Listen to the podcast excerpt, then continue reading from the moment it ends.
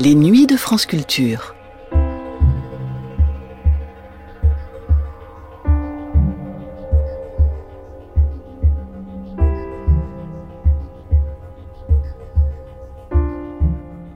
En 1994, Philippe Garby proposait aux auditeurs de France Culture une série ayant pour titre Personnages en quête de biographie, dans laquelle il demandait à des écrivains, des journalistes, des universitaires, mais au fond avant tout à des lecteurs, de brosser le portrait du personnage de roman de leur choix. Des onze numéros de cette série, nous allons entendre le premier, au cours duquel le philosophe René Girard présentait le héros qui n'avait jamais cessé de le captiver depuis l'enfance, Don Quichotte. Don Quichotte, l'un des romans dans lesquels l'auteur de mensonges romantiques et vérités romanesques trouvait l'illustration du caractère mimétique du désir de l'homme dont il s'était fait le théoricien. Personnage en quête de biographie de Don Quichotte à Tom Ripley, première des onze émissions, Don Quichotte par René Girard, diffusée le 22 août 1994 sur France Culture.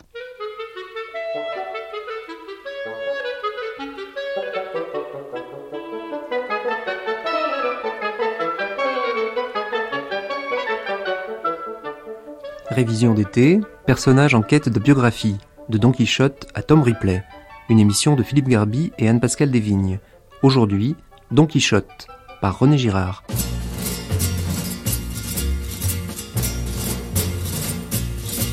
René Girard, comment l'écrivain, l'essayiste, auteur entre autres ouvrages de mensonges romantiques et vérités romanesques, La violence et le sacré, des choses cachées depuis la fondation du monde, et puis plus récemment, quand ces choses commenceront, comment le critique entre-t-il dans cet exercice qui consiste à nous présenter la biographie d'un personnage de fiction?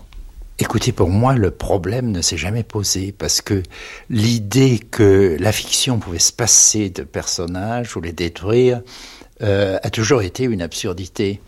Et euh, je pense que un romancier s'intéresse d'abord aux rapports humains.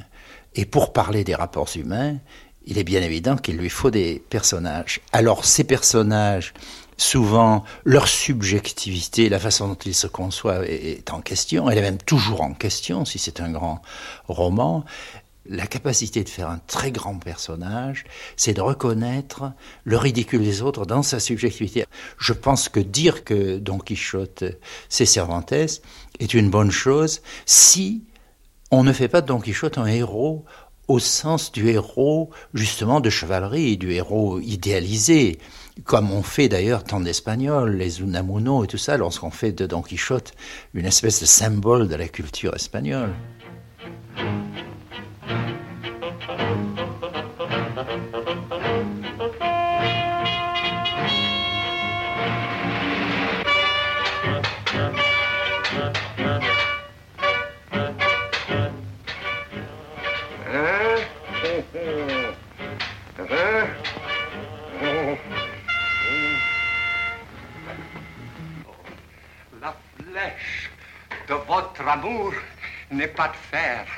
Mais il m'a transpercé le cœur.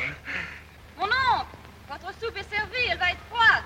Mon oncle Oh, oh, la C'est dans un asile d'aliénés qu'il devrait être ton oncle. Là, on lui nettoierait la cervelle de toutes ses idées de chevalerie. Les armes sont ma parure. Mon repos est le combat j'ai pour sommeil la. Mais toutes ces bouches me parlent. Il faut partir. Sais-tu, chaud, ce que c'est qu'un chevalier errant Non, pas du tout. Le serviteur des dames, celui qui fait régner la justice sur la terre. L'injustice du monde ne pèse pas à ton cœur sans choc. Non, pas trop. Tu seras mon écuyer. Je te nommerai gouverneur des royaumes que je ne manquerai pas de conquérir, à moins que tu ne préfères... Une île, entourée d'eau, avec du vin, plein la cave. Don Quichotte fait partie de mes livres d'enfance. J'avais une version de Don Quichotte, très résumée, en français bien entendu, et je l'ai toujours. Et de temps en temps, je la relis. Donc, j'ai l'impression que Don Quichotte a toujours fait partie de ma vie. Dans mon enfance, il y avait des côtés mystérieux, parce que je sentais bien que c'était pas français ni contemporain, mais je savais pas d'où venait ce mystère. Puis alors ensuite, Cervantes s'est révélé être vraiment un de mes écrivains préférés. Je crois que la période de Cervantes, c'est la plus grande période littéraire, parce que c'est la première fois que la littérature met en question sa puissance d'imaginaire. Un des aspects de la modernité, c'est que c'est peut-être le, premier héros de fiction littéraire qui va lire euh, lui-même ses propres aventures. Oui, il lit ses propres aventures et d'une certaine manière, ces aventures euh, pénètrent dans le roman, puisque dans la seconde partie, il porte euh, son propre livre.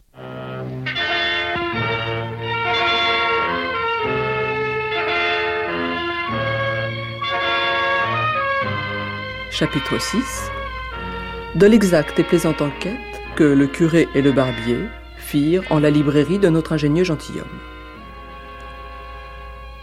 Le curé demanda à la nièce les clés de la chambre où étaient les livres auteurs du mal, et elle les lui bailla fort volontiers.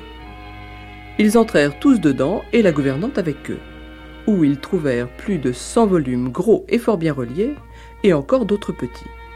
Le premier ouvrage que maître Nicolas lui mit entre les mains fut les quatre livres d'Amadis de Gaulle.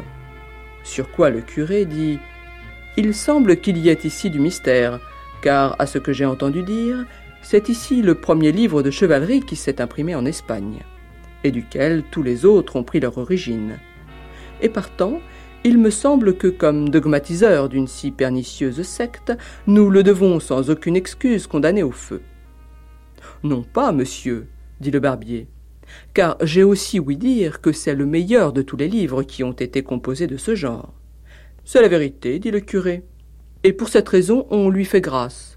Voyons cet autre qui est auprès de lui. C'est, dit le barbier, les travaux d'Esplandian, le fils légitime d'Amadis de Gaulle.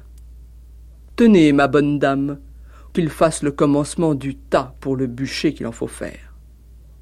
Celui-ci qui vient, dit le barbier, c'est Amadis de Grèce. Et aussi tous ceux de ce côté, qu'ils aillent donc tous à la basse-cour, dit le curé.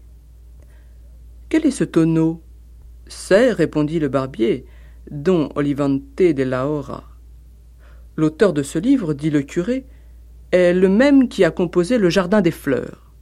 Et en vérité, je ne saurais résoudre lequel des deux livres est le plus véritable.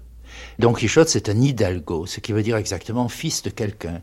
C'est-à-dire, c'est un petit noble à une époque où ces gens-là avaient des prétentions extraordinaires, mais qui étaient très menacés parce que leur statut économique était assez bas.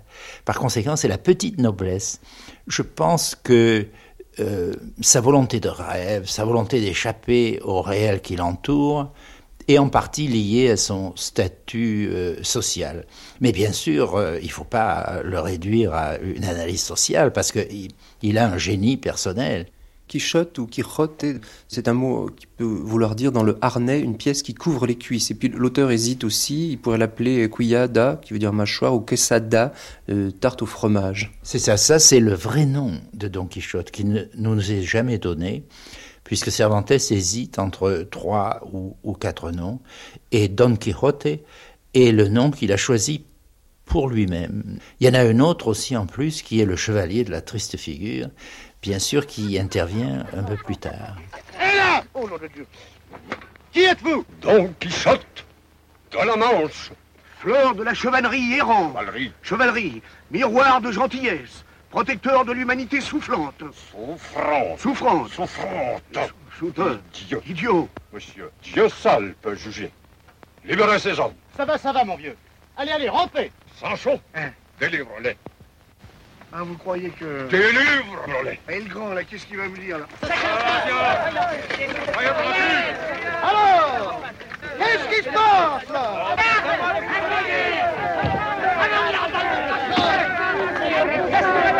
Ce sont des fous Arrêtez-les Soyez peu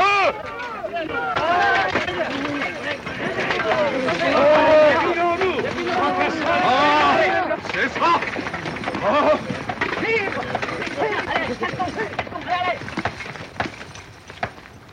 Attendez Attendez, mes amis Arrêtez. Attendez Attendez, écoutez-moi.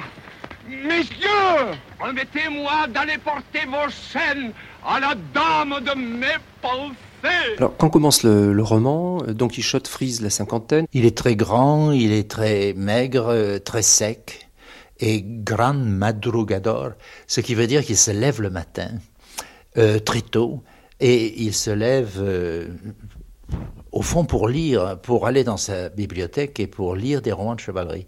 Et un beau jour, finalement, il, euh, il équipe son cheval, qui s'appelle euh, Rocinante, auquel il donne ce nom euh, célèbre, qui est un très mauvais cheval, mais Don Quichotte euh, le considère comme le meilleur cheval du monde. Il va chercher dans le grenier une vieille armure de quelque ancêtre, et il part sur les routes pour jouer au chevalier errant, c'est-à-dire pour défendre la veuve et l'orphelin.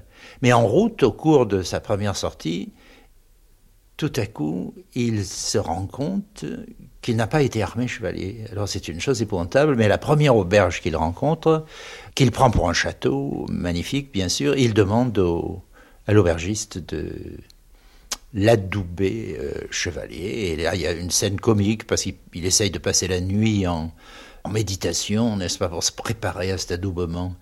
Et il y a là des Galiciens, si je me souviens bien, qui sont là avec des chevaux, comme, des camionneurs de l'époque. Et comme il est au bord de la, la fontaine, de, l'eau potable, il empêche les chevaux de boire ou il se met très en colère parce qu'on interrompt sa méditation. Et il reçoit sa première rossée. Il va en recevoir d'innombrables par la suite. Et tout de suite, l'aubergiste décide de l'adouber. Il rentre chez lui et il décide de recommencer son expédition, mais cette fois il comprend qu'il faut s'adjoindre ce qui lui, une autre chose qui lui manque, qui est un écuyer.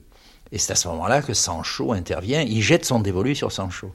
De même qu'il a jeté son dévolu, mais d'une manière toute platonique, bien sûr, sur une euh, jeune fille ou jeune femme des environs, qui est d'ailleurs la fille d'une paysanne, et il le sait, et il explique à Sancho que ça n'a aucune importance, que l'important, c'est la, la transfiguration.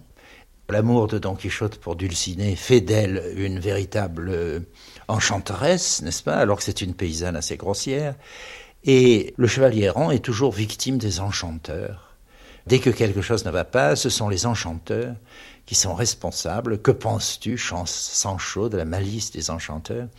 Donc, c'est-à-dire que Don Quichotte dispose toujours d'explications. Il a son système du monde et la réalité ne, ne peut pas pénétrer en lui. Il est toujours heureux. Il est toujours heureux dans la mesure où il ne se heurte jamais au réel.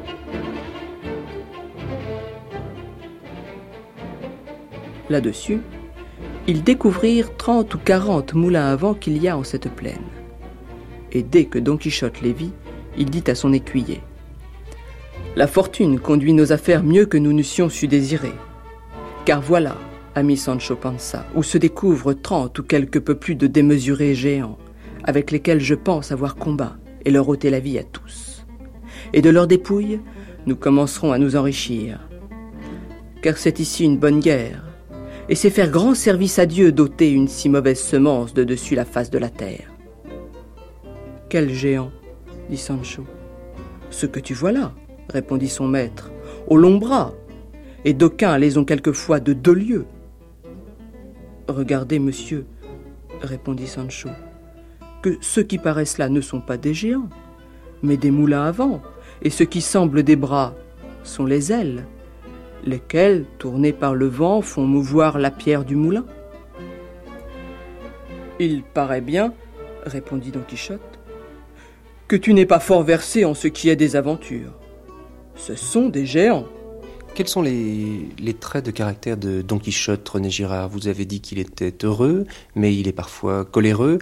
On pourrait le définir peut-être euh, beaucoup trop rapidement comme fou, mais en fait, il, ne l'est pas. En tout cas, hors, la chevalerie, il ne l'est pas. Il a des jugements très simples. Bien sûr, il est coléreux lorsqu'il pense que sa dignité est offensée. Lorsqu'il voit qu'on se moque de lui, enfin, il a une sensibilité d'aristocrate espagnol, n'est-ce pas? Alors, il y, a, il y a un sens du point d'honneur qui n'est pas excessif, comme chez certains courtisans de l'époque. Si on regarde un certain théâtre du siècle d'or espagnol, mais il a un sens de sa dignité formidable. D'autre part, il a une puissance morale réelle. Il discute de l'État, il y a des grands discours sur euh, le rapport entre les armes et les lettres qui sont tout à fait célèbres, et c'est un humaniste au sens de la Renaissance. Il a une culture réelle, sa culture lui est venue par l'intermédiaire des romans de chevalerie, mais on voit qu'il a lu aussi les grands livres qui faisaient partie de l'éducation du gentilhomme euh, de son temps et qu'il est capable de discuter, de parler euh, moral de façon admirable. Et là, Cervantin insiste toujours sur le fait que sa folie est localisée et n'atteint pas tous les domaines de son existence. Euh, je crois que bien sûr, euh, Cervantin en partie se moque de nous, parce que Don Quichotte, d'une certaine manière, c'est l'homme moderne. C'est l'homme moderne qui désire l'exotique qui désire le lointain, qui ne peut pas se contenter du monde présent.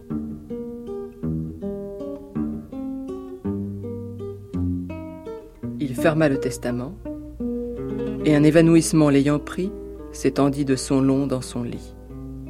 Tous en furent émus et coururent soudain pour le secourir. Et durant trois jours qu'il vécut depuis qu'il eut fait son testament, il s'évanouissait à tout instant. Enfin, le dernier jour de Don Quichotte arriva.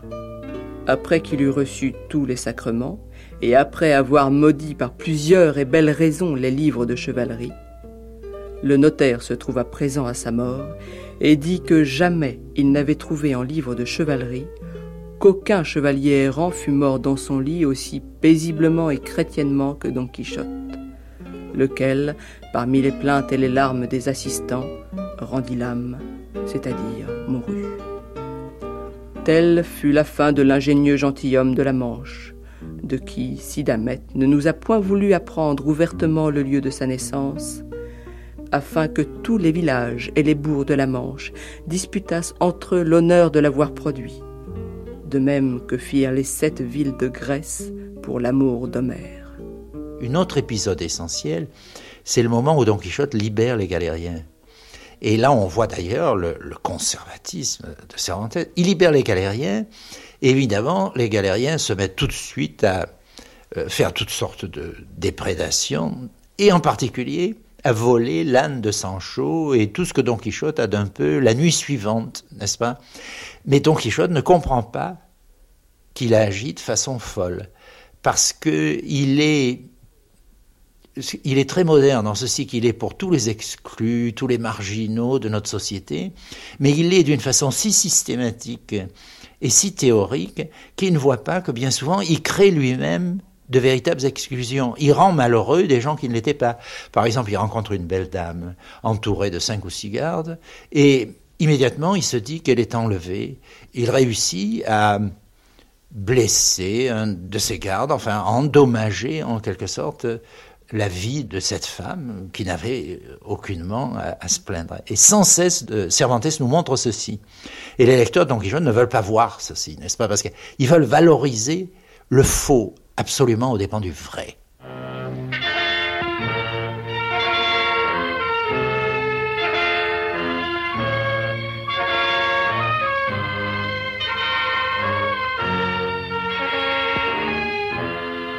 Il meurt très vite, il meurt de chagrin, mais au moment de mourir, il a une illumination.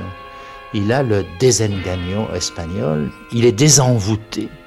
Et il dit, je regrette de ne pas pouvoir vivre davantage pour lire de bons livres et faire du bien autour de moi, au lieu de me fixer sur cette folie extraordinaire qu'est le, le roman de chevalerie. Est-ce que c'est pas un petit peu décevant ça pour nous, René Girard, pour nous lecteurs, puisque ce roman euh, Don Quichotte c'était le contraste entre la norme et l'exception, comme vous écrivez, et, soudain il y a une fin, une mort assez euh, morale, il, ou c'est un dernier clin d'œil Je crois que les grands romanciers sont très réalistes. Alors c'est décevant pour un certain romantisme, mais j'oppose ici le, mot romantisme au romanesque. Donc nous voudrions être Don Quichotte et nous ne pouvons pas du tout. Mais Cervantes, lui, a été Don Quichotte.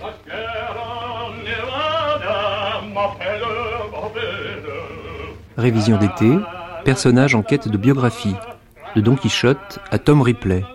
Aujourd'hui, Don Quichotte par René Girard. Texte lu par Blandine Molinier. Extrait du Don Quichotte de Pabst avec Chaliapine dans le rôle de Don Quichotte. Prise de son et mixage, Agnès Warnier et Jean-François Néolier. Réalisation Anne-Pascale Desvignes, une émission de Philippe Garby.